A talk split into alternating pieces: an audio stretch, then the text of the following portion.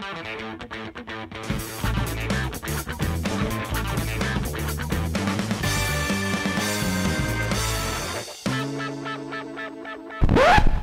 radi návršku? My máme.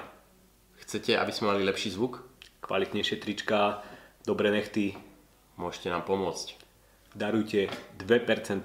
Ak neviete, ako sa to robí, na stránke Ines.sk podpora nájdete veľmi jednoduchý návod. Ďakujeme. Ďaká. Zdravíme všetky hamburgerové deti. Máme tu ďalší diel na vršku a dnes vďaka veľkému úspechu minulého dielu, v ktorom sme rozoberali volebné programy strán z hľadiska podnikateľského prostredia, z hľadiska polnohospodárstva, z hľadiska školstva. A sa dnes ešte pozrieme na dve zostávajúce témy, ktoré sme my hodnotili a to konkrétne na verejné financie, to znamená daňové otázky, otázky dôchodkového systému a podobne. A v druhej čas, subčasti tejto časti sa pozrieme na zdravotníctvo.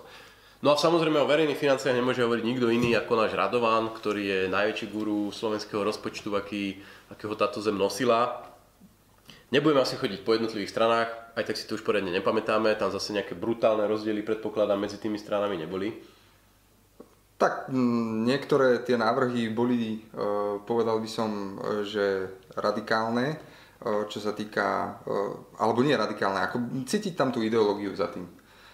Vo všeobecnosti by som povedal, že strany aj viaceré, ktoré, kde ma to prekvapilo, hovorili, že nechceme zvyšovať celkové daňové zaťaženie. Že tá debata v tých programoch bola skôr o tom zmeniť daňový mix, poprehadzovať to daňové zaťaženie a väčšina strán sa hlásila k tomu, že chce menej daní z práce a viacej daní z majetku alebo zo spotreby. Ale nie je to už taký evergreen trošku, však to OECD nám tlačí do hlav, všetci hovoria viac majetkových, menšie zaťaženie práce. Je to, je to evergreen a na Slovensku sa to moc nedarí, však mali sme kedysi odvodovú odpočítateľnú položku na zdravotné odvody a tá vyšumela, už neexistuje, objavuje sa to v tých programoch. Ale keď sa teraz pozriem na zvýšené majetkové dane, lebo obce zvyšovali dane z nehnuteľností, skoro 80 miliónov, tak aj tak väčšina toho zvýšenia išla na úkor e, podnikateľov a nie domácnosti. A to je v rozpore vlastne s tou myšlienkou, ktorá hovorí, že znižiť zdanenie kapitálu a práce, aktivity, pretože to, to sú aktivity a preniesť to na majetok, akoby na domácnosti, tak toto na Slovensku úplne nemáme odvahu urobiť. Skúsme aspoň na začiatok trošku nejakého optimizmu, i keď to, že nechcú zvyšovať dane, možno je, dá sa povedať, že optimizmus. Bolo tam niečo, akože nejaký super nápad, ktorý ti prišiel, uh, že toto by bolo fajn, keby sa im podarilo spraviť?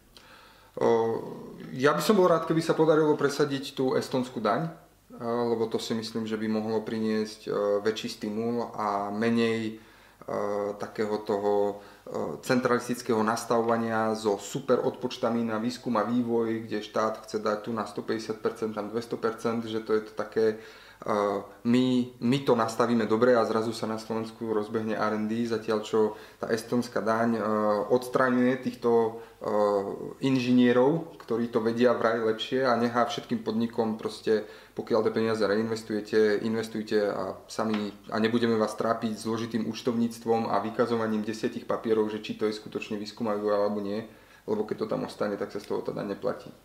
A keď budeme pragmatickí, ako vyzerá to tak, že nová vláda, ktorá nastupí v marci, apríli, dostane do venka oficiálne polmiliardový deficit, ak sa nemýlim. Neoficiálne RRZ hovorí, že o koľko, koľko že bude. Už uh, 1,8. 1,8, a skoro ešte 2. schválujeme 13 dôchodky. A, a ešte máme ďalšiu pol miliardu v tomto roku. Uh, možno, že už sme ju aj schválili. Uvidíme, že či sa to dostane do zbierky, či to podpíše prezidentka. Akurát rokujú, keď to točíme. Či sa ústavný súd k tomu e, vyjadri alebo nie. Takže keď sa pozrie človek týmito očami na tie volebné programy, tak tam vidí, že uh, nielen, že väčšina sľubov nemá krytie, to znamená, že žiadne strany uh, nevedia jednoznačne povedať, že na toto zvýšenie výdavkov, na tieto dávky ušetríme tu na toľko to. Pretože všetky strany sa spoliehajú štandardne na nejaké tri základné veci. Prvá je, uh, zvýšime výber DPH, To je ďalší obľúbený Klasika. evergreen, pretože... Máme všet- medzeru e, miliardu či dve, Áno. upcháme. Áno, a teraz my si tú miliardu konečne zoberieme, ale ako si sa zabúda na tom, že už máme kontrolný výkaz, už máme e-kasu, už máme daňovú kobru, už e, máme aj čiastočný reverse charge a teraz zrazu e, sa niečo stane a nám pribudne tá miliarda. Tak neviem, tie strany tam nikde nepíšu, že čo bude ten zázrak, ktorým sa tá miliarda zoberie, ale jednoducho na toto sa nedá spoliehať. A takisto korupcia je... Mm, o, i- i- môžeme sa baviť o miliardách, ktoré sa neefektívne dostávajú von z verejných financií, ale chytiť ich a zastaviť je extrémne ťažké a e, tie strany ako keby ignorovali fakt, že aj keď vznikne nová vláda, tak ona dostane 420 tisíc zamestnancov, ktorí sú tam so svojimi záujmami, cieľmi, vzťahmi, komerčnými vzťahmi a toto bude veľká prekážka toho, že by sa tie peniaze našli. Čiže ty si vlastne, ty si tam síce dáš svojho ministra, ten si dá svojich tajomníkov, možno ešte nejakých vedúcich sekcie, ale celá tá obrovská pyramída pod tým, finančná správa, daňové úrady, neviem koľko je v každom okrese minimálne jeden, eh, desiatky až stovky daňových kontrolorov, to akože sa nevymenia to za straníkov, ktorí by boli oddaní veci. A. Takže je legitimné povedať, že v programe chceme obmedziť korupciu, ale ako reálne desiatky, stovky miliónov eur z tohto môžu prichádzať po 4 rokoch práce a nejakého čistenia, ale rozhodne to nebude v tomto roku a rozhodne väčšina tých drahých sľubov, ktoré sa tam v tých programoch nachádzajú, nie je to zvyšovanie prídavkov alebo zvyšovanie dotácií zdravotníctva alebo čokoľvek, na to nie sú peniaze. Ste vláda, ktorá nastúpi 1. marca alebo 1. apríla, tak jej prvou úlohou bude sa rozhodnúť, že či budeme akceptovať deficit 2 miliardy eur, alebo ho pokúsime sa znížiť na 1,5 miliardy eur. Hej. Ona bude mať obrovský problém a to vieš asi povedať sám z tvojich sektorov, ktoré sú hladné na peniaze. dostaneme sa k tomu zdravotníctve. Čiže tam v podstate ako sú dve také, dve také oblasti. Prvá vec je akutné, akutné problémy, že nová vláda dostane do rúk 2 plus miliardový deficit pravdepodobne, s ktorým si bude musieť no, rýchlo, bude si, budú si musieť rýchlo poradiť, lebo tak 2 miliardové deficity sme zažili, no, prežili. No, tu tu sme sa to práve otestuje, že my máme v zákone eh, nastavené pravidlo, že ak si v roku 2018-17 na prd hospodáril, tak si musíš prijať výdavkový strop. Takže toto vláda prijala, ona vedela, že to je záväzok vlastne pre tú druhú vládu, ale prijala ho a my nemôžeme minúť viac ako 39,3 miliardy. Ale to nemôžeme, e, nemá kto ako potrestať. Mm, Tu na nie je žiaden zlý pán s bičom, ktorý by vytrestal vládu za to, že keď to poruší. Hej. Ale ako zodpovedná vláda, ktorá by chcela dodržiavať literu zákona, by mala povedať, že tú sumu ne, ne, neprestrelíme, minieme len toľko a to znamená, že musia šetriť vo výdavkoch, ale druhá možnosť je, a tej sa bojím, budú rýchlo zvyšovať dane a takéto hneď si viem predstaviť, že keby sa napríklad zopakovala tá súčasná vláda, tak povedia, hm, druhý pilier je veľký, zmenšíme ho na Druhý polovicu. pilier bude určite, určite uh, v zameriavači viacerých strán. Ono, to či to aspoň, čo ja som si všimol, viacerí aj v programu hovorili, že chceme vyrovnaný rozpočet, nie?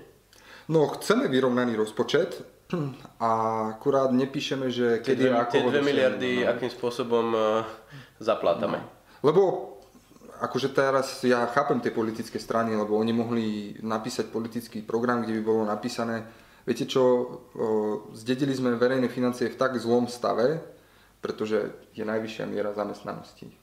Sme na maxime príjmov, hej? okrem tej DPHčky, ako štát to ždíma intenzívne a aj tak máme dieru 2 miliardy. Hej? Tak akože v tejto situácii my vám nemôžeme nič slúbiť, akurát sa budeme snažiť tie škody na občanov, na ich peňaženky prenášať v čo najmenšej miere, lebo chceme šetriť vo výdavkách tu a tu. Ale to není politický program, ktorý ti vyhla- vy- získava hlasy.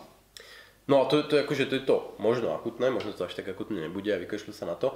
Ale z toho dlhodobejšieho hľadiska tá hlavná otázka sú dôchodky, predpokladám. Lebo to je, to je proste ten hlavný, najhlavnejší výdavok, aký vo verejnej, verejných financiách existuje s veľkým náskokom. Vieme teda, že teraz tomto momente sa rokuje o 13. dôchodku, zazneli už nápady, že aj 14. dôchodok, neviem, či to bol vtip. A, či čo s tými dôchodkami? Akože, čo je v programoch, čo sa týka dôchodkov? Ja som bol veľmi zvedavý, ako sa strany postavili k tej zásadnej otázke a to je vek odchodu do dôchodku. ktorý bol ústavným zákonom zastropovaný na 64 rokov. Lebo e, to v zásade znamená, že ty síce budeš môcť ísť skôr do dôchodku, ale e, ten tvoj dôchodok ti asi nebude mať kto zaplatiť, lebo pracujúcich bude málo. A, takže ústavný zákon a zároveň Vox Populi miluje krátky vek odchodu do dôchodku, je to ľahká populistická téma, ale napriek tomu sa našli, myslím, že 4 strany, ktoré otvorene povedali v programe, že toto je neudržateľné a musí sa to zmeniť. 4 strany, to je to A ja by som bol veľmi rád, keby to každá strana povedala na hlas, aby si občania na to zvykli, že my sa nemôžeme tváriť, že dôchodkový systém bude mať vždycky dosť peňazí, keď on nebude mať. No ale uh, to bol ústavný strop. Hej. Potom prišla prvá perla uh, od Danka, ktorý tam ešte minimálnym, dôchod, minimálnym dôchodkom, ktorý naviazal na priemernú mzdu, zdvojnásobil úder. A keďže uh, Ríša uh, neudiera len dvakrát, ale mala by aspoň trikrát, tak prišiel 13. dôchodok. To je vlastne ďalšia pol miliarda eur uh, deficitu. A je to postavené celé na nejakej asi predstave, že, že už sme bohatí, tak si môžeme dovoliť 13. dôchodok.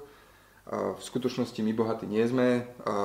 Môžeme to ukázať aj na tej infografike, že dôchodky na Slovensku v pomere k priemernej mzde, pretože dôchodky sú závislé na príjmoch pracujúcich ľudí, to priebežný systém, tak máme vyššie ako majú Česi. A tým nechcem povedať, že každý slovenský dôchodca má byť spokojný a že, má, že môže žiť luxusný život, to, o to nejde. Ide o to, že uh, tie slovenské dôchodky odpovedajú tomu, akí bohatí sú slovenskí pracujúci. A túto rovnicu uh, nemôžeme ignorovať, tak to bude vždy platiť. Že ten priebežný dôchodkový systém je vždy závislý na tom, že koľko zoberieš pracujúcim, toľko môžeš dať na dôchodky. Ja sa len trochu bojím, keď počúvam teraz tie rozprávy v parlamente, že ono väčšina opozície to ani tak nerozporuje, ten návrh 13 dôchodkov na tej báze, že e, nevidie nám to zbankrotujeme. Oni to skôr rozporujú, že toto je nejaká predvolebná korupcia, poďme sa o dôchodcoch baviť až po voľbách. Čiže ako tamto vyhranenie ani nie je nejaké úplne jednoznačné z tej opozície, že sme proti, chcú to jasne vyraziť pred voľbami im z rúk, ale nepríde mi to, že by to vyražali kvôli ekonomickým, ale skôr nejakých strategických dôvodov. Tak ja verím tomu, že dva týždne či týždeň pred voľbami e, sa púšťať do debaty o tom, že či má dôchodca nárok na 13. dôchodok alebo nie, že to je fakt ťažké. A to je vlastne úloha nás, analytikov, ktorí e, nebojujeme takýmto spôsobom u voličov, aby sme to hovorili za nich. Ja to teda za nich, e, ja to za nich rád poviem, ale uh, taká nejaká... Uh, ostáva nám len dúfať proste, že ak bude zostavená nová vláda, tak po voľbách povedia ako náhlas, že veľmi radi by sme vám 13. dôchodok dali, alebo 12 dôchodkov zvýšili o 8%, ale keď na to budeme mať, a teraz na to nemáme, a toto treba povedať jasne, že v roku 2012 sme reformovali dôchodkový systém, kde sme zaviedli ten rast veku odchodu do dôchodku, zaviedli sme dôchodcovskú infláciu a z nejakého deficitu minus 9 sme sa dostali na minus 2 dlhodobo. No a teraz, ešte bez tých 13... Minus 9 čo? Percent? Či... 9% HDP. Dlhodobo. Veľmi zle. No a teraz už len vďaka minimálnemu dôchodku a tomu stropu sme sa dostali ešte ďalej a s tým 13. dôchodkom budeme ešte ďalej. A ako v deficite dôchodkového systému dlhodobo. Takže pravdepodobnosť, že v horizonte 4-8 rokov si budeme musieť prejsť zase ťažkou reformou dôchodkov, je hraničí s istotou. Veľmi vysoká. Predtým ešte položím poslednú otázku. Ešte chceš niečo k tým verejným financiám z tvojho srdca si vyliať? No, možno by stálo za to povedať to, že v programoch ako nevidno to, že v verejnej správe rastie počet zamestnancov postupne. Každý rok pribúdajú tisícky, že je vyše 400 tisíc a že im dramaticky narastli platy že sa nám otvorili nožnice medzi platom vo verejnom sektore a v súkromnom sektore a takže... Priemerná to... mzda vo verejnom sektore už je vyššia ako v súkromnom. No nie, že vyššia, ale v tomto roku by mala byť o 200 eur vyššia. Moja posledná otázka je, že keď pozeráš na tie programy, uveril by si tomu, že ich naozaj zrealizujú. Vezmeme si, že podľa volebných prieskumov sa dostanú tie strany, ktoré tam sú naznačené. Bude horšie alebo lepšie o verejných financiách po voľbách? Tak treba si povedať, že horšie to v podstate nemôže byť, pretože dnes máme zle schválený schodok, ten deficit bude vyšší a máme presne tú situáciu, že niekto zavádza opatrenia bez toho, že by ich mal kryté. Takže horšie to byť nemôže. Tie strany budú mať veľmi zviazané ruky v tom, že by mohli plniť svoje sľuby. Uvidíme, či tam budú takí, neviem, jak to nazvať, strelci, ktorí budú ochotní rozložiť koalíciu v prospech svojich e, nájomných bytov, podpory zdravotníctva alebo sociálnych služieb. Takých, aj, takýchto kamikadze ľudí. E, toho by som sa ako najviac bal. Ináč ako očakávam, že bude skôr taká výdavková opatrnosť, pretože skutočne tá vláda bude hasiť. A ono v podstate môcť... akákoľvek aj stredná blbosť v tomto momente by asi dokázala potopiť verejné financie, nie? No, ako ešte viac im uškodiť. No, ja by som povedal, že oni sú už potopené viac menej a teraz ich treba vytiahnuť nazad, takže oni budú len komplikovať to oživovanie.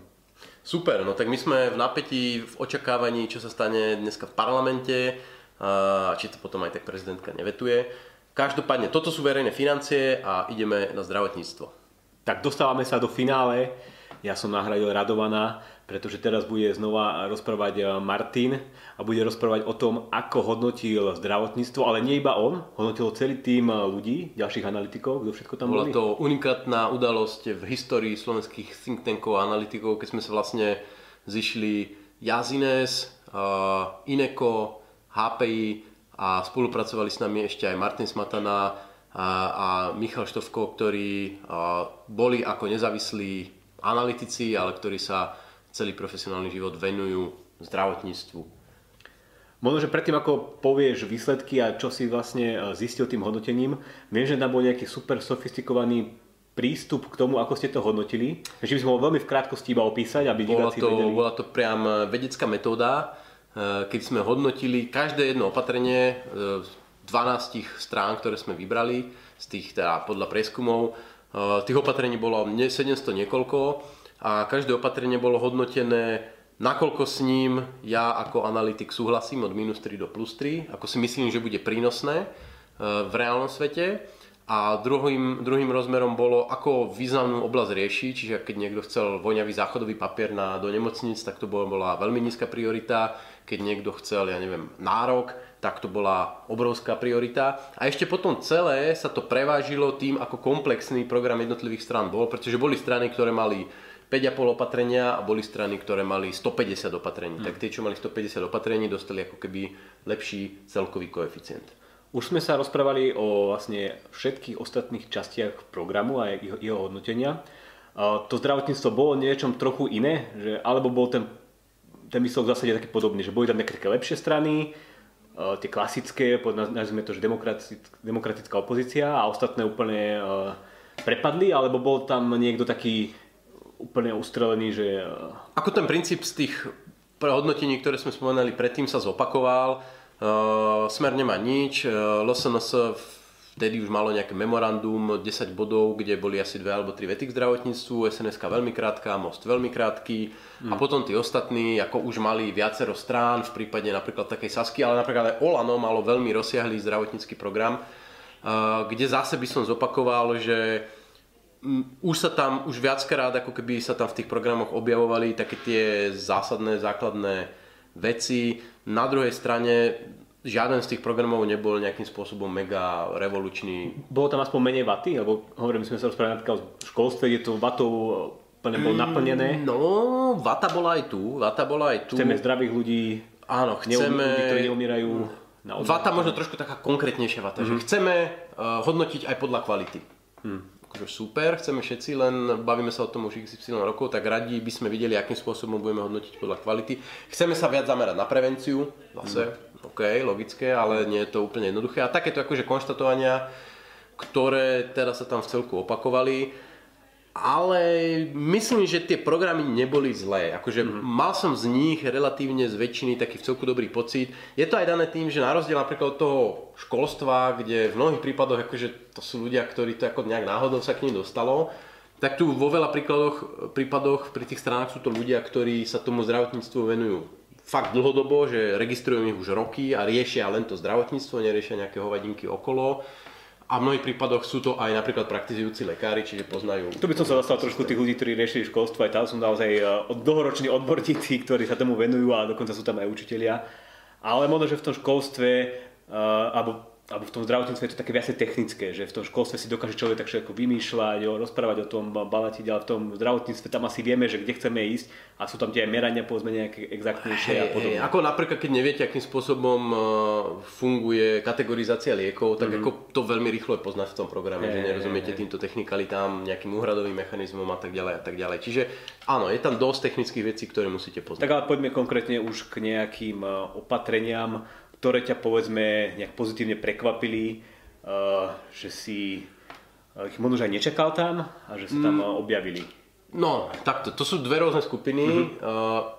To, čo ma, to, čo ma, to, čo som bol rád, že tam ja sa tam vyskytovalo, že zase sa viackrát spomína nárok, čo je strašne dôležitá vec na to, aby nám do budúcna mohlo lepšie fungovať zdravotníctvo. Tak pozor, ktoré strany to mali nejak ozrejmené. Vieš, neviem si to z hlavy, z hlavy vymenovať, ale veľa ich malo. Hej. Akože musel by som skôr zamyslieť sa, kto to nemal, nejakým spôsobom spomenutý nejakú formu nároku. Tu už skôr bolo rozdiel po tom, že či to bolo viac vatovité, že mal by byť stanovený štandard a kde to ako trošku bolo lepšie rozobraté, ale nikto to zase nemal rozobraté nejak do hĺbky, lebo to je strašne citlivá vec. Mm. Ako povedať v programe voličom, že na toto nebudete mať nárok zo, z, zo vášho verejného zdravotného poistenia, tak to samozrejme na to odvaha príliš nebola. Uh, Takže nárok a nárok, e, samozrejme riešili tam také tie hlavné problémy, ako napríklad e, problém s lekármi, so sestrami, s odmeňovaním. Na druhej strane nebolo tam niečo, alebo nebolo tam niečo, čo by ma...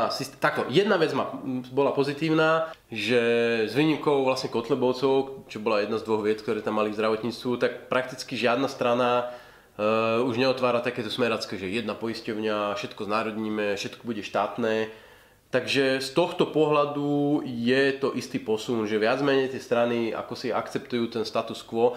To, čo sa tam objavuje, je väčšinou, veľa strán chce obmedziť zisk zdravotných poisťovní, ale ani tam tam pomerne málo zaznelo, že by sme ho mali zakázať. Skôr tam je, že musí sa naviazať na nejaký štandard, na nejaké... Musí byť nejaký primeraný zisk, aby teda... Buď, že musí byť nejaký primeraný, nejak limitovaný, ne. alebo že teda má byť naviazaný na nejakú starostlivosť, na nejaké čakacie doby a podobne, mm-hmm. čo je ako relatívne legitímna, nie že relatívne, to je legitímna požiadavka a to je vlastne to je späté s tým nárokom. Tak poďme sa na opačnú stranu, že čo ti tam chýbalo, alebo čo tie strany mali tam dať a nedali. E- taký ten hlavný problém podľa mňa je, že v 2004 minister Zajac spravil revolučnú reformu a nastavil Slovensko do takého na cestu, nie do stavu, ale na cestu, povedal som k takému tomu holandskému modelu. Že budeme tu mať e, viacero komerčných poisťovní, ktoré budú súťažiť rôznymi produktami o svojich poistencov. Ty ako poistenec si budeš vedieť kúpiť taký alebo onaký produkt v poisťovni. Poisťovne zároveň budú sa dohadovať s poskytovateľmi, teda s nemocnicami, s lekármi, budú si dohadovať ceny a jednoducho budú si zazmluvňovať tú svoju sieť, ktorú potom budú ponúkať tým svojim poistencom. Tento systém, táto cesta ustrnula, že nedostali sme sa do tohoto cieľa, ktorý bol takto predstavený. Viac menej teda vďaka tým Ficovým zmenám v rokoch 2007 zhruba tak. Zároveň ale neprišlo k jeho zboreniu. Neprišiel nikto, kto povedal, že ideme spraviť tu britský NHS, že buduje proste všetko štátne, bude tu nejaký nebude ani poistenie, bude mať nejakú sociálnu platbu a táto bude všetko kryť z vrchu a tak ďalej a tak ďalej.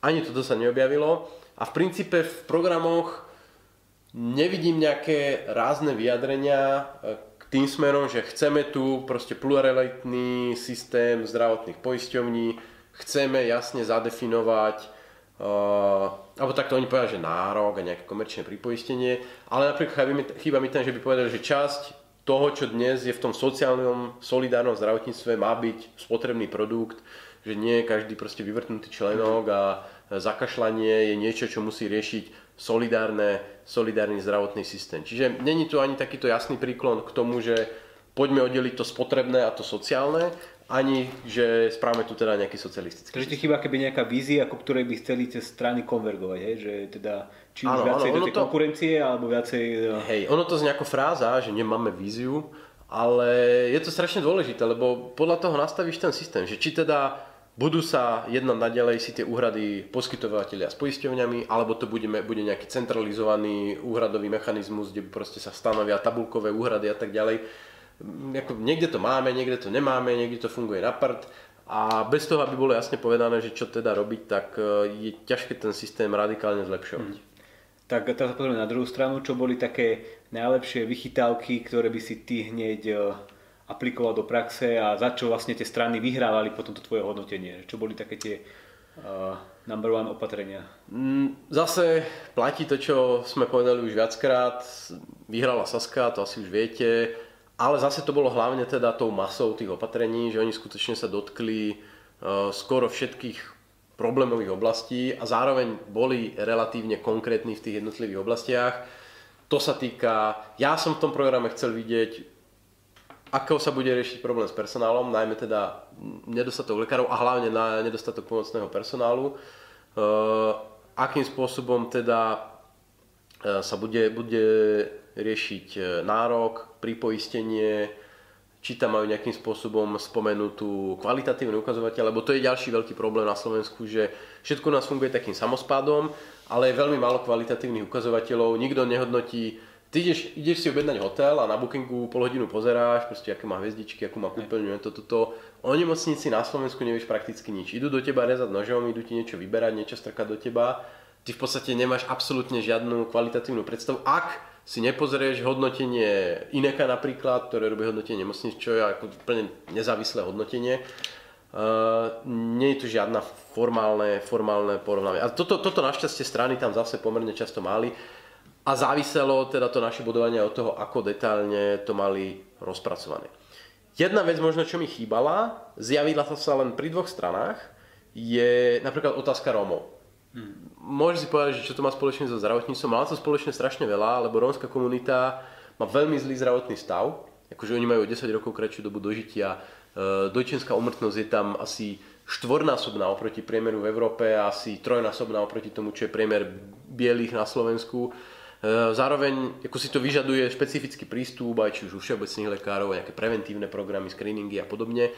A mám ich tu strašne veľa, takže to je podľa mňa dôležitá téma, ale ja myslím, že len Olano a ešte niekto, nechcem si teraz vymýšľať, sa toho vôbec dotkli, že áno, existuje a ostatní úplné mlčanie. Takže toto je napríklad oblasť, ktorú všetci tak neobchádzajú. Tak možno, že spolu že prvá bola SAS, kto bol ešte v druhom, treťom, štvrtom, piatom mieste. E, na druhom, tak ono sa to vlastne hodnotilo, že každý z nás štyroch skupiniek, Ines Ineko, HPI a e, Martin s Michalom, mali ako keby štvrtinovú váhu v tom hodnotení, čiže ak beriem to globálne hodnotenie, tam prvá bola Saska, druhé bolo PSK a ďalej si to pozrite na stránke, zdá sa mi, že za ľudí, za ľudí bolo tuším tretie. Tam, už tam ten, e, Saska mala v celku odskok, pod ňou z, z rezervou bolo PSK, ktoré zase malo odskok a potom už sa to tam pomerne v celku ako keby zhrklo, že tam tie rozdiely neboli Čiže veľmi... taký tradičný podozrivý, ktorý sme aj ostatní. Presne uh... tak, čiže Sme rodina napríklad malo pomerne solidný,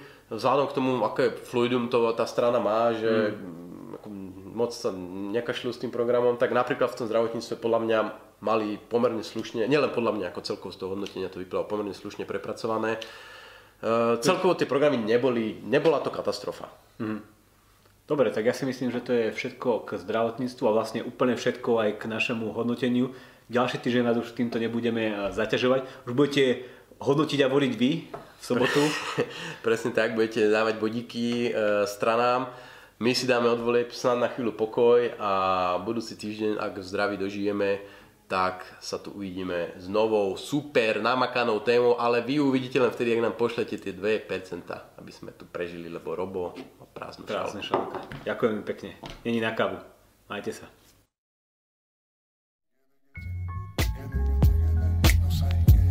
No